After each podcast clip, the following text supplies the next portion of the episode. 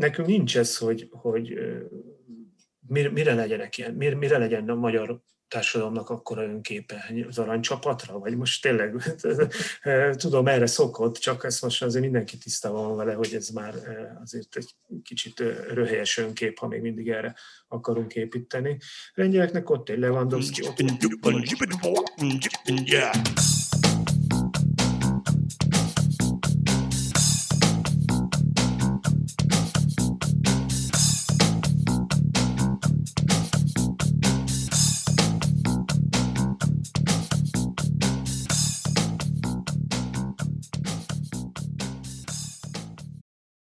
Sziasztok, ez itt a Zicser, a 24.hu focis podcastja. A mikrofonok mögött Kálnok és Attillával, a 24.hu főmunkatársával. Szia Jani, köszöntöm a hallgatókat. És jó magammal, Kele Jánossal. Mi másról is beszélhetnénk ezen a héten, mint a magyar válogatott első világbajnoki selejtezőjéről. Ugye Lengyelországot fogadtuk zárt kapuk mögött, de hazai pályán a Puskás arénában, és ez volt a magyar válogatott első selejtező mérkőzés a 2022-es Katari világbajnokságra készülvén. Lengyelországgal játszott már Rossi csapata egy nagyon fordulatos, nagyon izgalmas 3-3-as döntetlent, és erről a mérkőzésről fogunk ma beszélgetni vendégünkkel, Mitrovics Miklóssal, aki volt már nálunk, és hát akkor is, mint a lengyel futball szakavatot ismerőjét kérdeztük. Kérdezzük, ezt várjuk tőle ma is. Szervusz Miklós! Sziasztok, üdvözlöm a hallgatókat! Szia Miklós! Szia! Kezdjük szerintem azzal, hogy Lengyelországban mik az első reakciók ezután a meccs után. Én első blikra azt mondanám, hogy egy 3-3 idegenben, az egyik legnagyobb csoportrivális otthonában, úgyhogy új kapitány dolgozik a csapattal, akinek ugye nem nagyon volt lehetősége edzéseket vezényelni ennek a keretnek. A lehetőségekhez, meg a meccs alakulásához képest aztán pláne egy elfogadható eredmény, de aztán lehet, hogy a lengyel sajtó erről mást mond. Ha jól értem, akkor nekem kell kezdeni. Ambivalens a viszony a meccshez.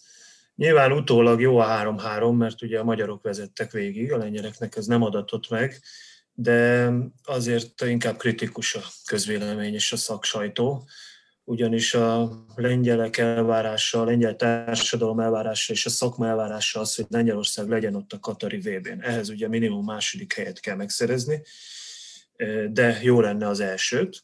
Ugye ezért az első helyért reálisan nézve Angliával kell nekik megmérkőzni. A lengyelek azt gondolták, hogy az első három meccs, ami ugye itt Magyarország, Andorra és Anglia, az 7 pont nekik. Tehát a Wembley-ben egy X és két győzelem. Na most rögtön az első meccsen belefutottak egy X-be, ráadásul úgy, hogy hát egy előzetesen kicsit lesajnált magyar válogatottól már a hatodik percben kaptak egy olyan gólt, amit máig nem emésztett meg, úgy látom a sajtó, tehát senki nem érti, hogy mondjuk Sesnyi mit csinált a kapuban. Sokan írják, mintha nem tudta volna, hogy, hogy hol van a kapu mögötte, mert mintha úgy, úgy nézett volna, hogy mellé fog menni ez a lövés. Egyébként nem is volt annyira pontosan a, a sarokba helyezve. Bednarek hol... Nagyon rosszul zárta a szöget egyébként, de én mondjuk nem, nem varnám a Csersnyi nyakába azt a volt.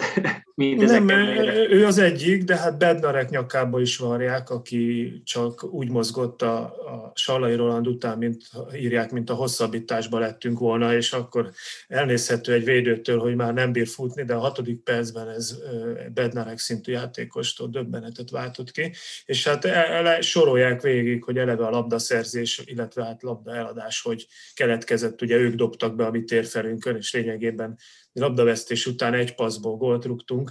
Tehát ez annyira lesokkolta a lengyel sajtot, hogy úgy látom, hogy most majdnem eltelt már legalább 20 óra, de, de még mindig ezen megy a lengyel közvélemény, és hát innentől kezdve ugye fel volt adva a lecke. Tehát igazából csalódottak, a, kielemezhetjük a meccset, de csalódott a lengyel közvélemény, és hát egyesével is szétszedik a játékosokat, tehát az azért nagyon jellegzetes, hogy a tízes skálán lényegében a két játékos kapott öt pontnál jobbat, akik ugye gólt lőttek úgyhogy azt hiszem, egy felvezetésnek ezzel mindent elmondok, hogy abszolút csalódás, most azt mondják, hogy akkor a Wembley-be kell nyerni, hogy meglegyen a három meccsből a hét pont.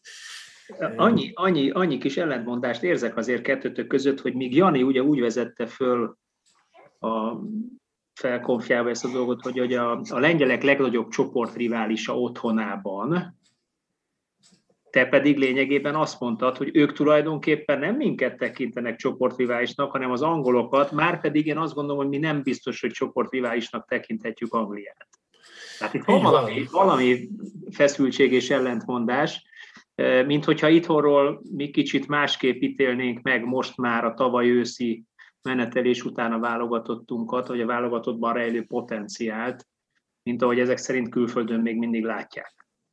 Pontosan így van. Szerintem a lengyelek nem figyeltek fel arra, hogy itt ősszel a magyar válogatott azért önmagához képest nagyon szépen szerepet, és egy viszonylag kompakt, összeszedett játékkal tudott előrukkolni. Egyébként bármilyen felállásba is játszott, tudjuk, hogy ősszel azért nem nagyon játszott kétszer ugyanúgy a magyar válogatott és ugye most megint egy új felállás volt, hát ez a Rossi mesternek a, a mondhatni lehet kis túlzással, de talán nem olyan nagy túlzás, zsenialitása, hogy, hogy ugyanazt a színvonalat azért össze tudja rakni a rendelkezésre álló keretből bármilyen 11-el. Lengyelek erre nem figyeltek fel, és arra se, ami én gondoltam így magyarként, hogy ebbe bele fognak ebbe a hibába futni, hogy hiába nevezte ki új kapitány Szózát, hát három napja volt arra, hogy találkozzon a játékosokkal.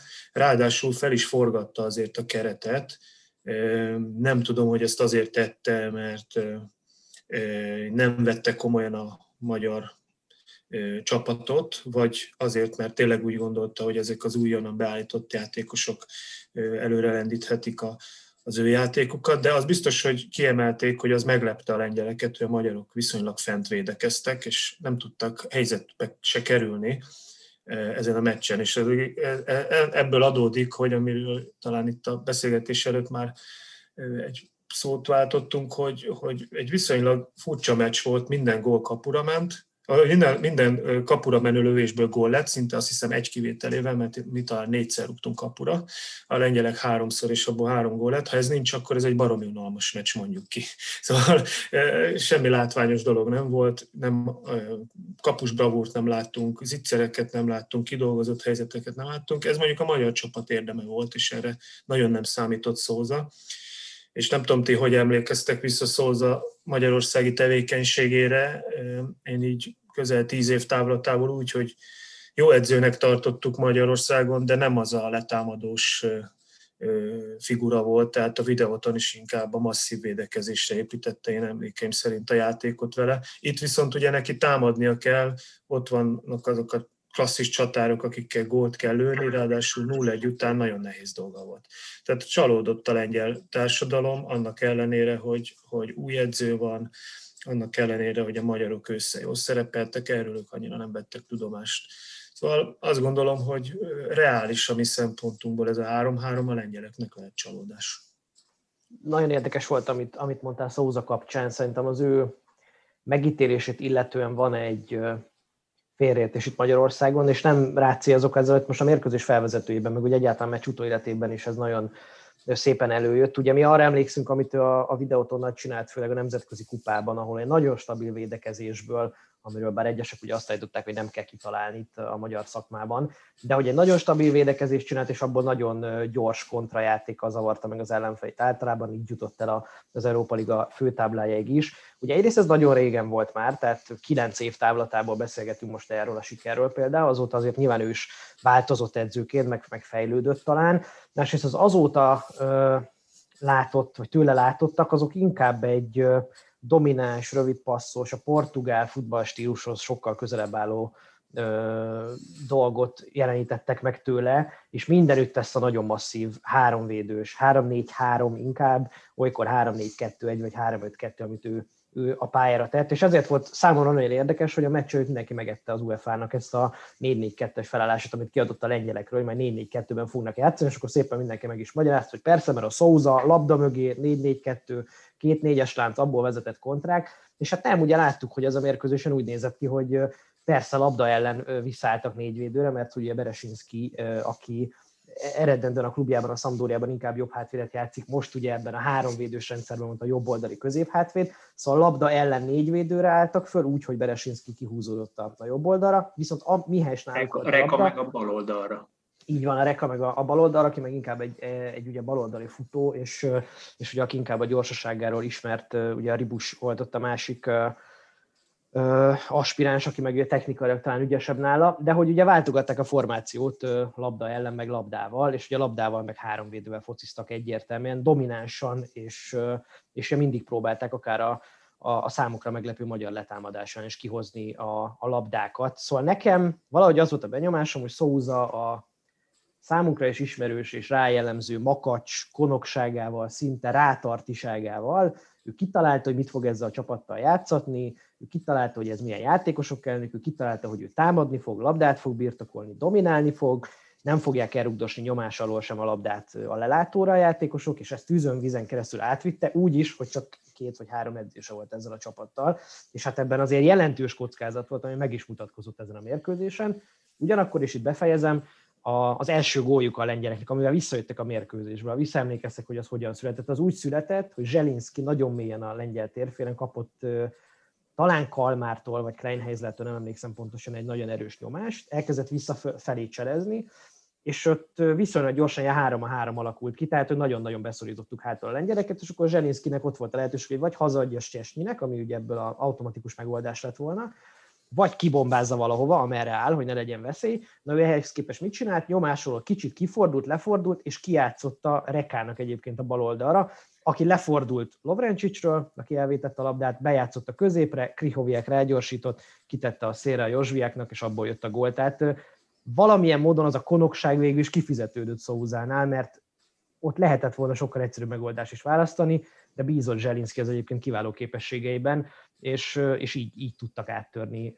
Talán az volt az első jelent a meccsen, ahol sebességből tudtak rágyorsítani a lengyelek, és azonnal nagyon-nagyon nagy gondba kerültünk. Szóval nekem Szóza valahogy, valahogy ezt a típusú konokságot adta át ezen a mérkőzésen is, ami hát elvezethet messzire, meg nagyon jó eredményekig is, de hát bizony benne lesz, hogy kapnak három gólt egy magyar válogatottól. Én ebbe igazat adok, bocs, csak egy, csak egy gondolat, hogy ebbe igazat adok neked, Jani, de, de azért azt én, én a kedves lengyel szurkolóknak, vagy futballrajongóknak mindenképpen üzenem, hogy az, az itt nálunk egyértelműen az volt a tapasztalat, és én most is azt láttam, hogy azért Szóza felállt masszív védelem ellen nagyon nehezen találja meg az áttörést.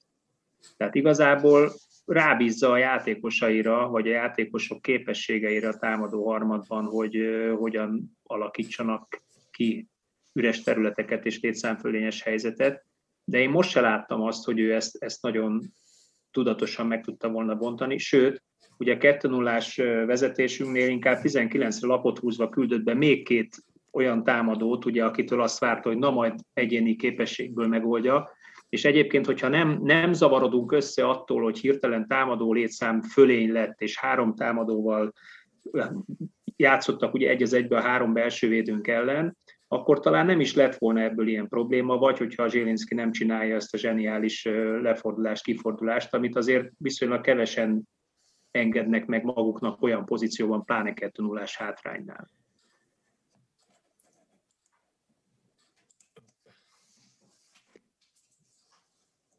Szóval én úgy látom, hogy, hogy ez a lengyel válogatott még messze nincs kész, mi nagyon sokat kéne dolgozzon Szóza vele, hogy mondjuk arra a lengyel válogatottra emlékeztessen, amelyik százszázalékos teljesítménye jutott ki EB-re. És ebben látom a mi esélyünket, hogy azért a mi alapjátékunkat Szóza már nagyon jól összerakta, ahogy látszik, ugye csereszavatosan. Igen, és ezt csatlakozhatnék egy pillanatra, nagyon jó, hogy végül is ebbe az irányba mentünk, mert Szóza megmentette egy kicsit a reputációját, annak ellenére, hogy csalódottak a lengyel közeledmény miatt, hiszen szerencsés kézzel cserélt.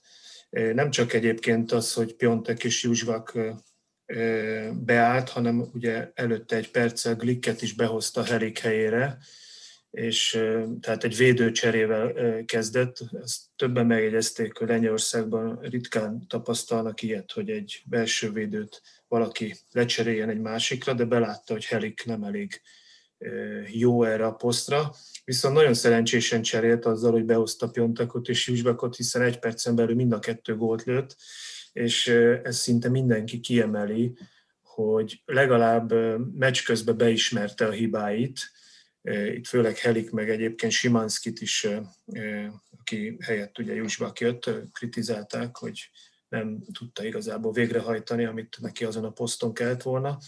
És hogy Szóza jól cserélt, belenyúlt, és hát szerencséje volt, vagy nem tudni, hogy most szerencse, vagy tényleg ezek a játékosok kellettek ahhoz, hogy ilyen sebességet váltva, amit egyébként mindenki elvár a lengyelektől, hogy védekezésből pillanatok alatt menjen át támadásba, megvalósítsa, de minden esetre ez láthatólag Szózát most így az első meccsen megmentette azzal, hogy ez a két játékos hozta azt az egy-egyet, illetve hát Lewandowski is megmentette azzal, akit ugye végig kritizált mindenki, hogy 80 percig csak színészkedett, meg, meg reklamált, ahelyett, hogy focizott volna, még a gólja előtt is fél perccel még reklamált, majd aztán labdát kapott és bevágta, hogy miért nem ezt csinálta egész meccsen.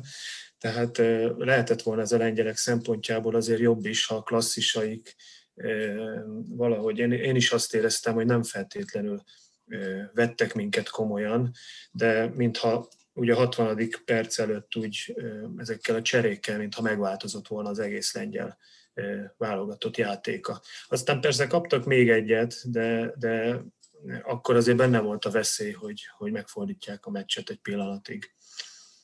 De hát ez egyúttal Márko Rossi és a magyar válogatott dicsérete is. Tehát, hogy hogyha 80, 82 percig nem jut tiszta labda Lewandowski-nak, akkor az a dicséret, és tulajdonképpen ott is egy helyezkedési hiba miatt, egy pillanatnyi kihagyás helyezkedési miatt maradt, ahogy szokták fogalmazni, balladai magányban a 16-os, és egyébként tényleg zseniális megoldást választott, tehát úgy lőttek ki a sarkot, felső sarkot, hogy az, azt nagyon kevesen tudják onnan valószínűleg úgy.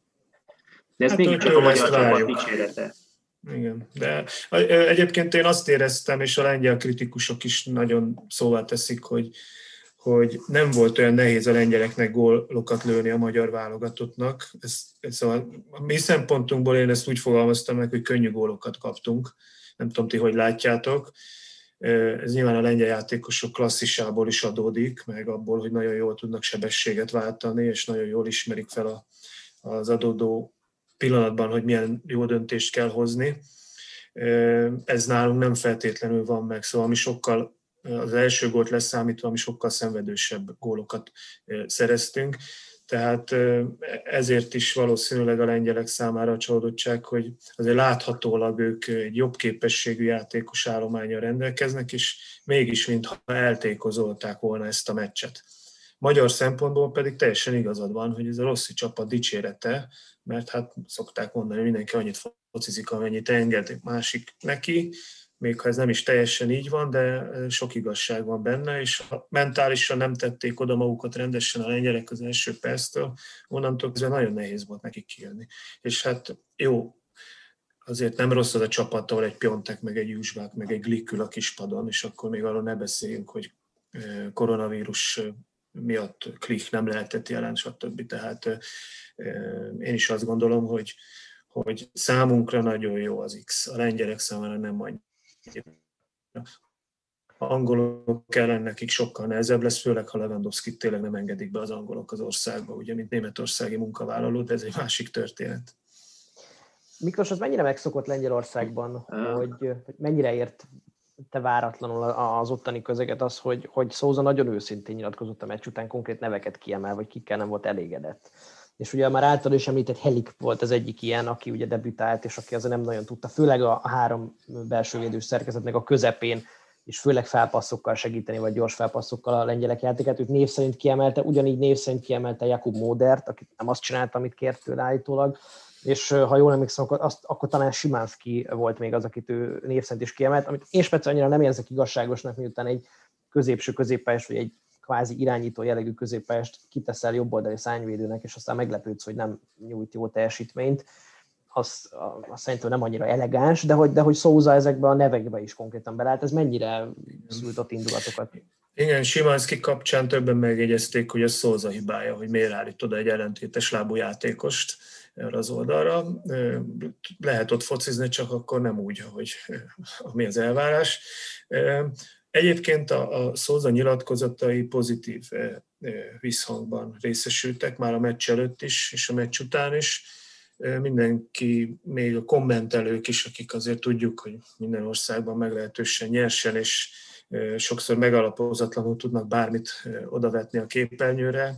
Kiemelték, hogy az őszintessége meg a szerénysége, nem, már nem emlékszem, hogy ő milyen volt Magyarországon, de itt többen kiemelték, hogy viszonylag szerényen nyilatkozott, de őszintén, és hát ennek az őszintességnek a következménye, hogy itt kiemelt játékosokat. Nem voltak ehhez szokva a lengyelek, tehát sem Zsencsek, sem Navalka nem az a típusú edző volt, és akkor ezzel már le is vettem egy, az elmúlt nem is tudom hány évet, hatot biztos, nem ehhez voltak szokva, ezek azok a tipikus edzők voltak, akik úgy megpróbálták mindig megmagyarázni a, a gyengébb teljesítményt is. Mondjuk Navalka szerencsésebb helyzetben volt annak idején, neki kevesebb ilyen szituáció jutott, de bíznak én úgy látom, hogy, hogy mondom, ez a csere visszahozta Szóza reputációt. Ha itt kikapnak ma, akkor szerintem földbe van döngölve bármit mond, és bárki kenni. Tehát ez biztos, hogy nem nyerték volna le anélkül. Már mémek is születtek a, a, a félidőben, hogy Bonyek hívja telefonon zsencseket, hogy Jurek nem tudná le nem úgy gondoltam a múltkori beszélgetésünket tehát nagyon rosszul állt a színai. De tehát, hogy világos legyen, a lengyelek tényleg azt várják el, hogy van egy olyan játékos állományuk, amit ők mondjuk úgy gondolnak, hogy ez olyan, mint mondjuk a horvátoké. Tehát, hogy lehet, hogy ez túlzás, meg nyilván elfogultak magukkal szembe, de azt mondják, hogy itt van kb. egy ilyen játékos állományuk, és a horvátok is ugyanez a játékos állománya meg tudják csinálni, hogy nem jutnak ki a VB-re, mint ahogy meg tudják csinálni, hogy bejutnak a VB döntőre. Most a lengyelek tényleg most már kimondottan azt várják, hogy most már valamit tegyen le ez a válogatott az asztalra. És amikor a hatodik percben belecsúsznak a magyarok ellen egy ilyen gólba, akkor persze, hogy felrobban a, a közvélemény, és hát nyilván Szauza is érezte ezt, és próbálta ezzel a, hát nem biztos, hogy játékosok szempontjából elegáns nyilatkozattal, de végül is a közönség felé valahol védeli magát, hogy itt gyerekek, itt volt taktika, meg meg volt beszélve, nem most csinálták. Ugye korábban az volt a baj, hogy azt sem lehetett tudni, hogy mi a taktika, mondjuk a, a zsencsekkel, az olaszok meg a hollandok ellen elszenvedett utolsó két vereség kapcsán, hát hosszú találgatásokba bocsátkozott mindenki, hogy egyetem mi a fenét akart játszani ez a válogatott. Én ebbe belekapaszkodnék, amiről most beszéltél, ez az önkép és énkép, mert hogy szerintem ez a két csapat, meg a két edző között is egy elképesztő jó kontrasztot rajzolt ki, akár a meccs utáni megszólalásaikkal. Elsősorban az érdekelne, hogy, mert én is ezeket olvastam, Szóza nyilatkozata mind ilyen eh, elképesztő nagy ívű volt a kinevezése óta, hogy majd mit fog itt meghonosítani a lengyeleknél.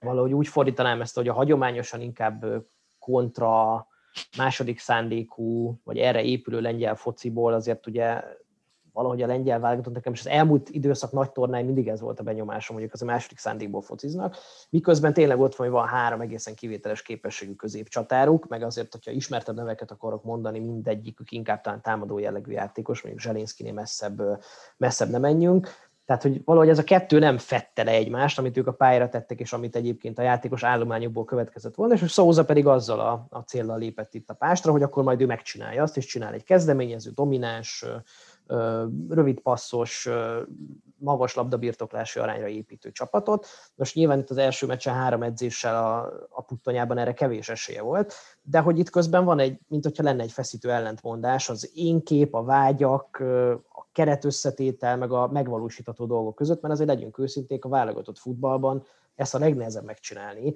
Három napos összetartás alatt egy jó védekezést összerántasz, meg jó pontrugás variációkat begyakoroltasz, de hogy a passzjátékban az automatizmusok meg legyenek, azt nagyon-nagyon nehéz megoldani ilyen rövid idő alatt, és valahogy mégis, mintha ez lenne a cél. És akkor ott van a másik oldal, ugye Márko Rossi, valaki meg a mérkőzés után is, mikor minden ok meg lett volna az elkeseredettségre, és valószínűleg Magyarországon is az első benyomása a szurkolóknak ilyen 2 0 előnyből, meg aztán még utána is visszaszerezve a kezdeményezést és a vezetést, tehát egy majd, hogy nem zsebben lévő mérkőzés végén, valószínűleg a csalódás az egy dominánsabb érzés volt a lefújás után.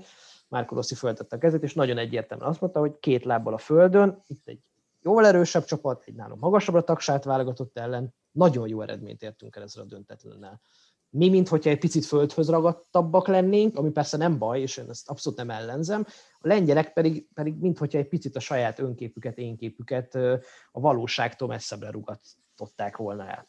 Hát ez, ez, ez a Lewandowski faktor egyébként, tehát ez tetten érhető, hogy van egy világklasszisunk, akinek aranylabdát kellene kapnia, meg nyilván kapott volna, ha nincs pandémia, meg világ legjobb csapatába játszik, BL győztes, minden rekordot megdönt, lehet, hogy Gerd Müller is megdönti az egy szezonban lőtt gólok számát tekintve, miközben a lengyel válogatott, meg a lengyel klubcsapatok nem tudnak felmutatni semmiféle sikert.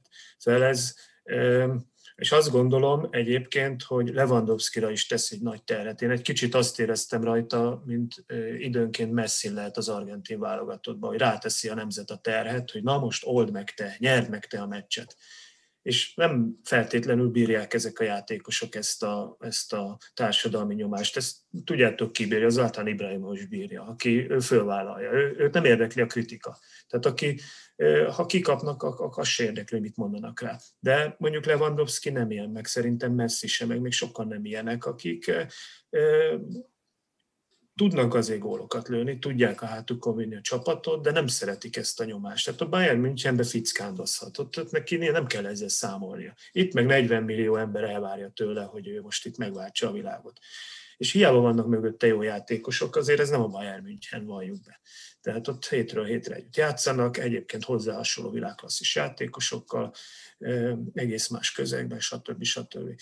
Én ezt érzem, és Lewandowski már ezzel a teherrel együtt él egy ideje, tehát már ez a VB-n is megmutatkozott, ahol ráadásul sérültem ment 18-ban, az EB-n is megmutatkozott, ahol egyébként viszonylag jól szerepelt a csapat, ugye erre múltkor beszéltünk, de egyébként speciál Lewandowski nem volt olyan jó a 16-os EB-n, talán gólt előtt, ha jól emlékszem, vagy talán egyet nem bírják ezek a játékosok. Látszott rajta végig tiszta ideg volt, reklamált, 11-est akart, vitatkozott néha a társaival is, nem csak a bíróval is, nem, nem kellett volna neki ezt csinálni.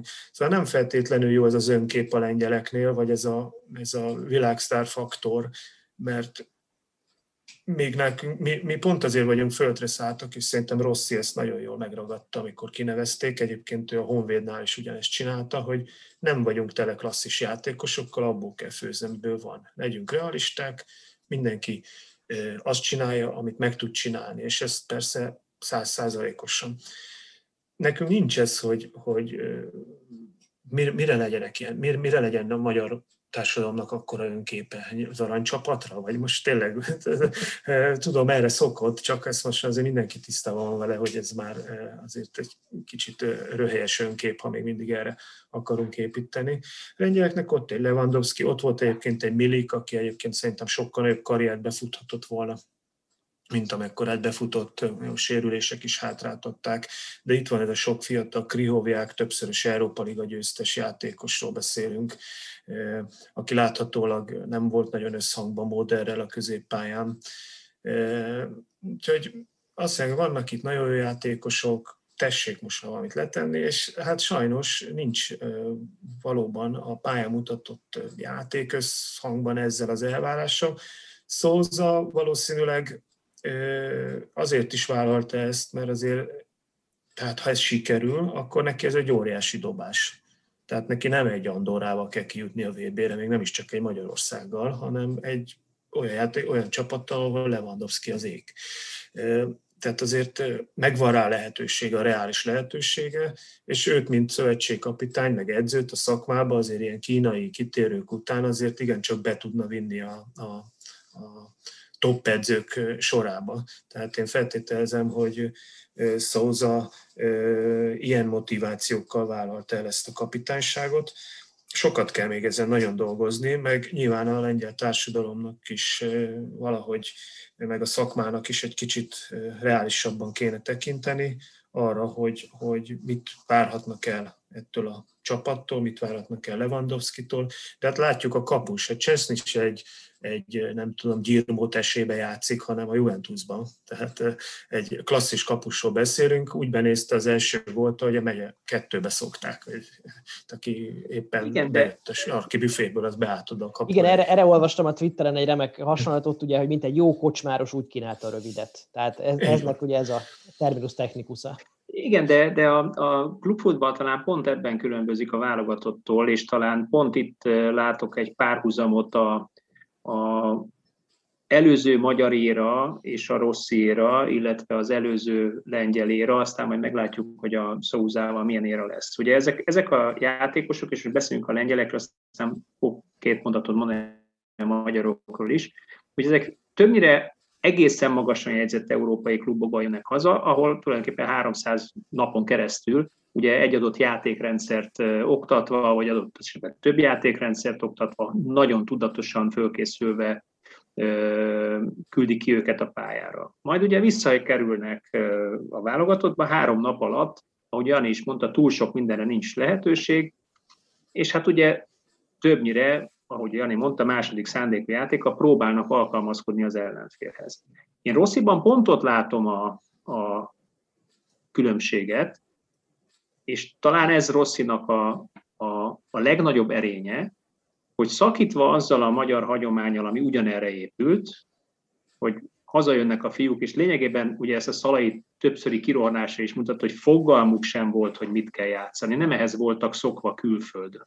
Még ha nem is annyira magasan jegyzett klubokból jöttek haza, de mégis sokkal tudatosabb játék elképzeléshez voltak szokva, ahhoz szoktatták őket, hogy az edző és az edzői stáb pontosan elmagyarázza nekik, hogy kinek mi a feladata a pályán. Ez valószínűleg nem történt meg. Lásd, ugye Lewandowski, amikor megkérdezték, hogy mi volt a taktika, 7-8 másodpercen keresztül hallgatott, ugye még az előző szövetségi kapitánynál, majd csinált egy ilyen grimaszt, és tulajdonképpen ott hagyta a riporter, nem, nem adott választ, ami elég beszédes.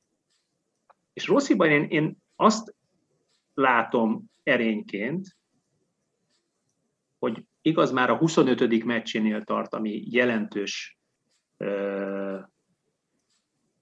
előny mondjuk egy szózához képest, de mégiscsak kialakított egy olyan fajta játékrendszert, amiben a bábuk beilleszthetőek, mindek az újonnan beillesztett bábuk is tudják, hogy mi a feladatuk, és a saját maguk szintjén ezt meg is tudják csinálni. Most ugye például Hollander helyett lépett be, a sérült Hollander helyett hangya, és egy darabig meg is csinálta, aztán speciál egyébként pont ugye ebben a, a hirtelen több támadós lengyel cserébe szaladt bele, hogy ugyanúgy rohant föl ugye a bal oldalon, mint ahogy egészen addig kérték tőle, azt olyan szép üres területet hagyott maga mögött, amit pillanatok alatt le is játszotta.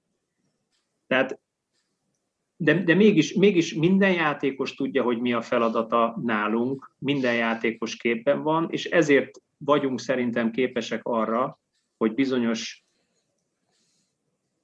esetekben, az utóbbi időben, hála Istennek egyre többször, nálunk jóval magasabban jegyzett csapatokat is képesek vagyunk megszorítani, döntetlent játszani, adott esetben le is győzni. És azért van az, hogy most itt aztán kicsikét vakarjuk a fejünket és kesergünk, hogy most akkor sírjunk, vagy nevessünk, örüljünk, vagy, vagy bosszankodjunk emiatt a döntetlen miatt, ahogy egy 2 0 majd 3 2 előnyből kvázi kiengedtünk a kezünkből.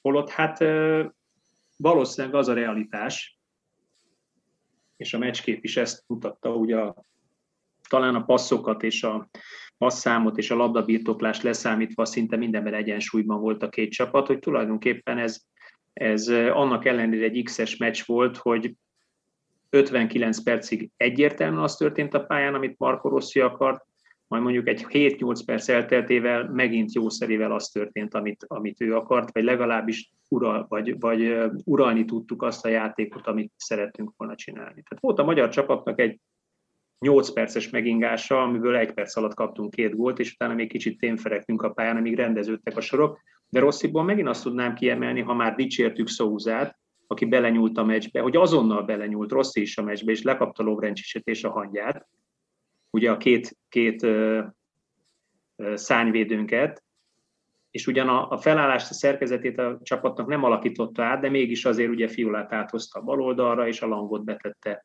ugye a Fiola helyére. Tehát ő is abszolút gyorsan és jól reagált a mérkőzésre.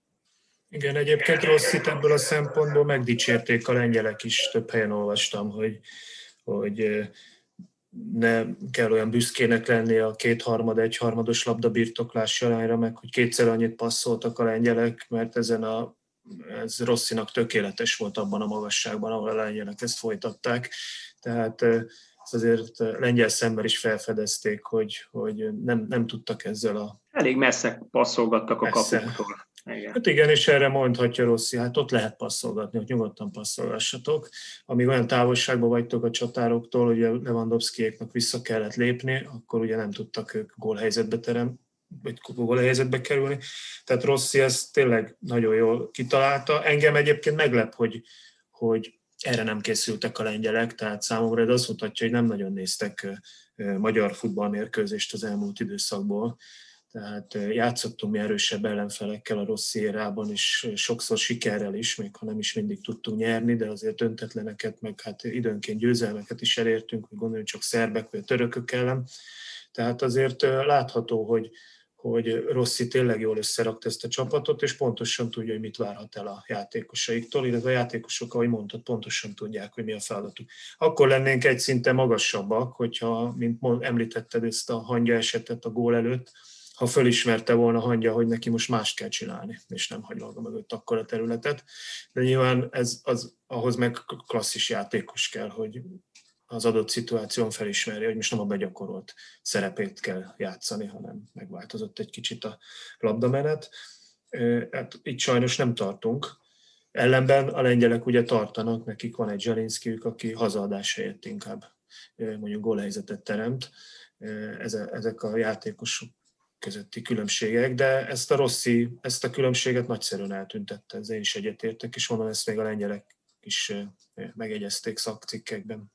Az, az egy, a Rossi korszaknak az egy jó összefoglalása lett szerintem, hogy egyszerűen a magyar válogatott elérte ezzel a nagyon stabil alapjátékával azt a szintet, amikor már alkalmazkodnia kell hozzá az ellenfélnek. Még olyan szintű ellenféleknek is, mint mondjuk a lengyel válogatott, ahol egészen kiváló képességű játékosok fociznak, vagy mondjuk akik eszembe jutnak még szintén ebből a, vagy erről a polcról, azok a törökök, akik ugye kétszer szaladtak bele a késbe a Nemzetek Ligája sorozatban ellenünk, mi közben ugye Szenyol Günes láthatóan nem videózott egyáltalán a magyar csapatról, tehát hogy fogalmuk nem volt, hogy mit fogunk csinálni, mert egyszerűen önmagukkal foglalkoztak, hogy hát ez csak magyar válogatott, nekünk a klasszikus közhely következik, a saját játékunkat kell játszanunk. Szózán is ezt éreztem, hogy egyrészt annyira önmagával volt elfoglalva, és ezzel a most a futballreformmal, amit neki Lengyelországban meg kell valósítania, legalábbis a saját szavai alapján, hogy mintha kevés energia maradt volna arra, hogy egyébként nézzük meg ezt a magyar válogatottat, hogy hogyan és mit csinálnak, azért és ezt nem bántásban mondom, viszonylag egyszerű letámadási sémáink vannak,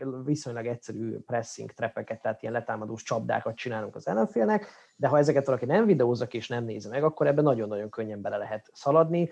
Például nagyon jó, jól felismerhető az a, az a minta is, amit le, bedobások, ellenfél bedobásai után csinálunk az ellenfél térfén, amiből a labdavesztés jött, ugye az első magyar gól előtt Módernek a labdavesztése. Szóval, hogy ezek mind-mind olyan dolgok, amik apróságnak tűnhetnek, de hogyha egy ellenfél erre nem készül, akkor a magyar válogatott most már van azon a szinten, hogy ki tudja aknázni a saját maga erősségeit, és azt gondolom, hogy ez ahhoz képest, amelyik szintről indultunk, ez nem, hogy nem kevés, hanem ez egy egészen becsülendő teljesítmény. Hány, hány ilyet ismertél fel előtte Lékensznél, vagy mondjuk Dárdait leszámítva a korábbi példák, a korábbi jegyzőknél, de ez tényleg, mert, mert, mert szerintem pont ez, a, pont ez a különbség, hogy arról tudunk beszélgetni, hogy milyen sémákat ismerünk föl a magyar válogatottnál. És a sportban a sémáknak szerintem végtelenül fontos szerepe van, hogy, hogy egy nagyon-nagyon futballtól nagyon-nagyon távoli példát mondjak, Életem első ötöse világbajnokságán 89-ben Budapesten a váltóversenyben összekerültem a francia világbajnokkal Joël Buzúval. Szenzációsan szúrta a lábat, ugye vívásban, párbajtőr vívásban lehet lábat is szúrni. És, és én is tudtam, vívtam már vele, mindenki tudta, hogy ez nála egy, egy, egy sematikus, fölül becselez, alul lemegy lábra. Háromszor szúrt lábat. A sémáknak pont az a lényege, az ilyen által is említett sémáknak, hogyha valaki azt jól csinálja, és visszatérően csinálja, pláne a támadásban végzett sémákat, akkor előbb-utóbb belehibázik az ellenfél. Előbb-utóbb lesz olyan, aki elcsúszik, mert nem vesz észre egy szituációt, vagy egy kicsit két tized másodperccel később reagálja le, és már is ott van az a fél méter, egy méter előny, ahol végig lehet vinni egy ilyen sémát. És a Rossziban pont, pont ez a lényeg. Az előző meccseken ugye a mi bal szárnyunkon építette föl a támadásait, ugye a védekezésből támadásba való átmenetek többnyire ott zajlottak a Szalai, Hollander, Szoboszlai és Sallai négyes körül. Most azzal, hogy ugye Orbán tette be a háromvédős rendszer közepébe, és Fiolát tette be jobb oldalra, szinte egyensúlyba került a kettő a számadatok alapján. Szinte ugyanannyi labda, labdapassza volt a Szalainak, sőt 48-47 volt, ha jól emlékszem, mint Fiolának. És Fiola a meccs egyik, ha nem a legjobb embere volt, függetlenül attól, hogy kiállították. Ugye mindkét gólban, mindkét gólban azért jelentős érdemeket szerzett magyar gólban. Az első egyértelmű adta azt a gyönyörű posztpaszt, illetve amikor a Orbánnal lehálózták együtt a, a Lewandowski-t, és ugye visszaszerezték tőle a labdát, a már egyszer elvesztett labdát, akkor is ő passzolta ki Lovrencsicsnek területre. Tehát egy, egy, egy kifejezetten jó döntésének tűnt, és eddig ugye többnyire bal oldalon csináltuk, ezt most már látszik, hogy a jobb oldalon is meg tudjuk csinálni, és én mindig látok apró fejlődéseket a magyar válogatotton, és apró módosításokat, hogy ugyanazokat a sémákat minden mérkőzésen az ellenfél függvényében máshol másképp próbáljuk meg megcsinálni. Igen, hát én talán tudjátok, én honvéd drukker vagyok, tehát hozzám különösen közel áll Szóza, bocsánat, Rossi, aki ugye 24 év után nyertünk bajnokságot, de akkor is már ezen gondolkoztam 2017-ben, és válogatott munkásság alatt is végig, hogy, hogy ide jön egy széria B vagy C kategóriájú edző, egy budapesti olasz pizzáson keresztül, ugye ismerjük a, nem tudom ki ismeri a történetet, hogy került ő Magyarországra, és megcsinál egy sehol se jegyzett magyar akadémistákra épülő középcsapatból egy bajnokcsapatot, majd lényegében egy másfél év alatt felépíti a teljesen lesajnált, szétesett, formán kívül játékosokkal telelévő magyar válogatott olyan, olyan szintre, hogy Belgrádban verjük a szerbeket, Isztambulban verjük a törököket, Moszkvában játszunk X-et, a klasszisokkal felálló lengyeleket majdnem megverjük, de hát ugye a horvátok ellen is játszottunk jó meccset, vagy ugye megvertük Velszet annak idején, tehát hogy számomra ez egészen megdöbbentő, és nehezen tudom felfogni, hogy hogyha ez a szakma ilyen egyszerű, hogy ide jön egy, tényleg egy, egy ahogy szokták mondani, 0 kilométeres Marco Rossi Olaszországból, és itt lényegében csodát, számunkra csodát teremt, maga számára, meg a maga szerénységével, meg úgy tűnik, mintha a világ legtermészetesebb dolgát csinálja. Akkor ezt miért nem tudja más? Miért kell? Vagy, vagy mi, mi, tehát, hogy miért nincs akkor itt Magyarországon több olyan ember, ha ez ilyen egyszerű? Ez a az én általam és megválaszolhatatlan kérdés, persze nyilván sokat lehetne erről beszélni. Tehát nem feltétlenül kell nagy neveket hívni, számomra ez a tanulság. Nem tudom, hogy Szózával hogy fog járni a lengyel válogatott.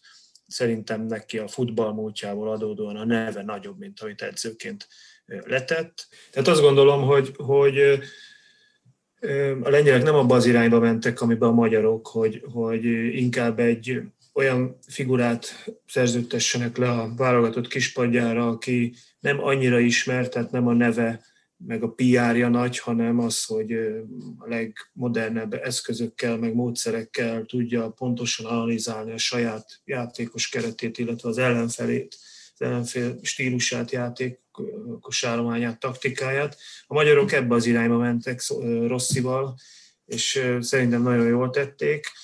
Meglátjuk, hogy mire mennek a lengyelek szózával. Én egyébként azt gondolom, hogy mennek, tehát a, a, az adottságok olyanok, hogy nagy kudarc lenne, hogyha nem lenne siker Lengyelországban ezzel a válogatottal, de azt gondolom, hogy, és akkor itt egy kicsit már másra térnék rá, hogy nekünk viszont most élni kell ezzel a lehetőséggel. Nagyon jó volt a sorsolásunk, meccs előtt is ezt gondoltam. Most még inkább, hogy a, a, a lengyelekkel kezdünk, akik meg lehet az első meccsen fogni, a harmadik meccsen már nem biztos, hogy meg tudjuk fogni, mert hogyha reálisan nézzük, addigra összeállnak. És most elvettünk tőlük két fontos pontot, lehet, hogy ez az első helyükbe fog kerülni, és azt is jósolom, bár tudom, hogy nagy marasság ilyen sok hónapra előre jósolni, de ha mi hozzuk azt, amit tudunk tőlünk alacsonyabbra tagsát csapatok ellen, akkor a lengyelekkel játszuk ugye az utolsó meccset is novemberben. Lehet, hogy ez a mérkőzés fog dönteni a második hely sorsáról. Úgyhogy szerintem éljünk ezzel. A lengyelek nem véletlenül csalódottak, hiszen pontosan tudják, hogy a ellen nehéz lesz.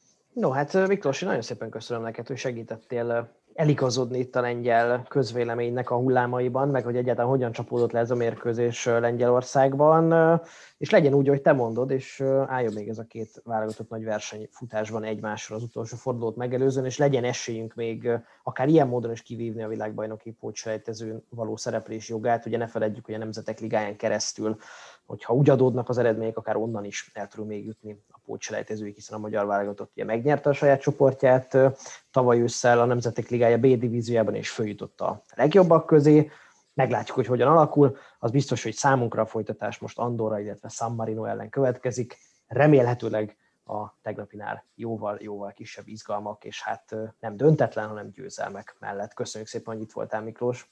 Én is köszönöm a meghívást. Köszönjük. Hallgatóknak a figyelmet köszönjük, és arra biztatjuk őket szokás szerint, hogy tartsanak majd velünk a jövő héten is. Egy új témával és egy új vendéggel érkezünk majd. Sziasztok! Sziasztok! Sziasztok!